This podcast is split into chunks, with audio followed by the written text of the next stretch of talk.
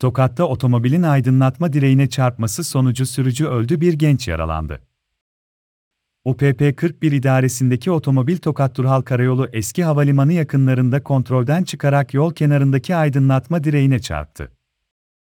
Kazada sürücü ile araçtaki B-T-O19 yaralandı. AN'ın haberine göre ambulansla hastaneye kaldırılan yaralılardan UPP tüm müdahalelere rağmen kurtarılamadı.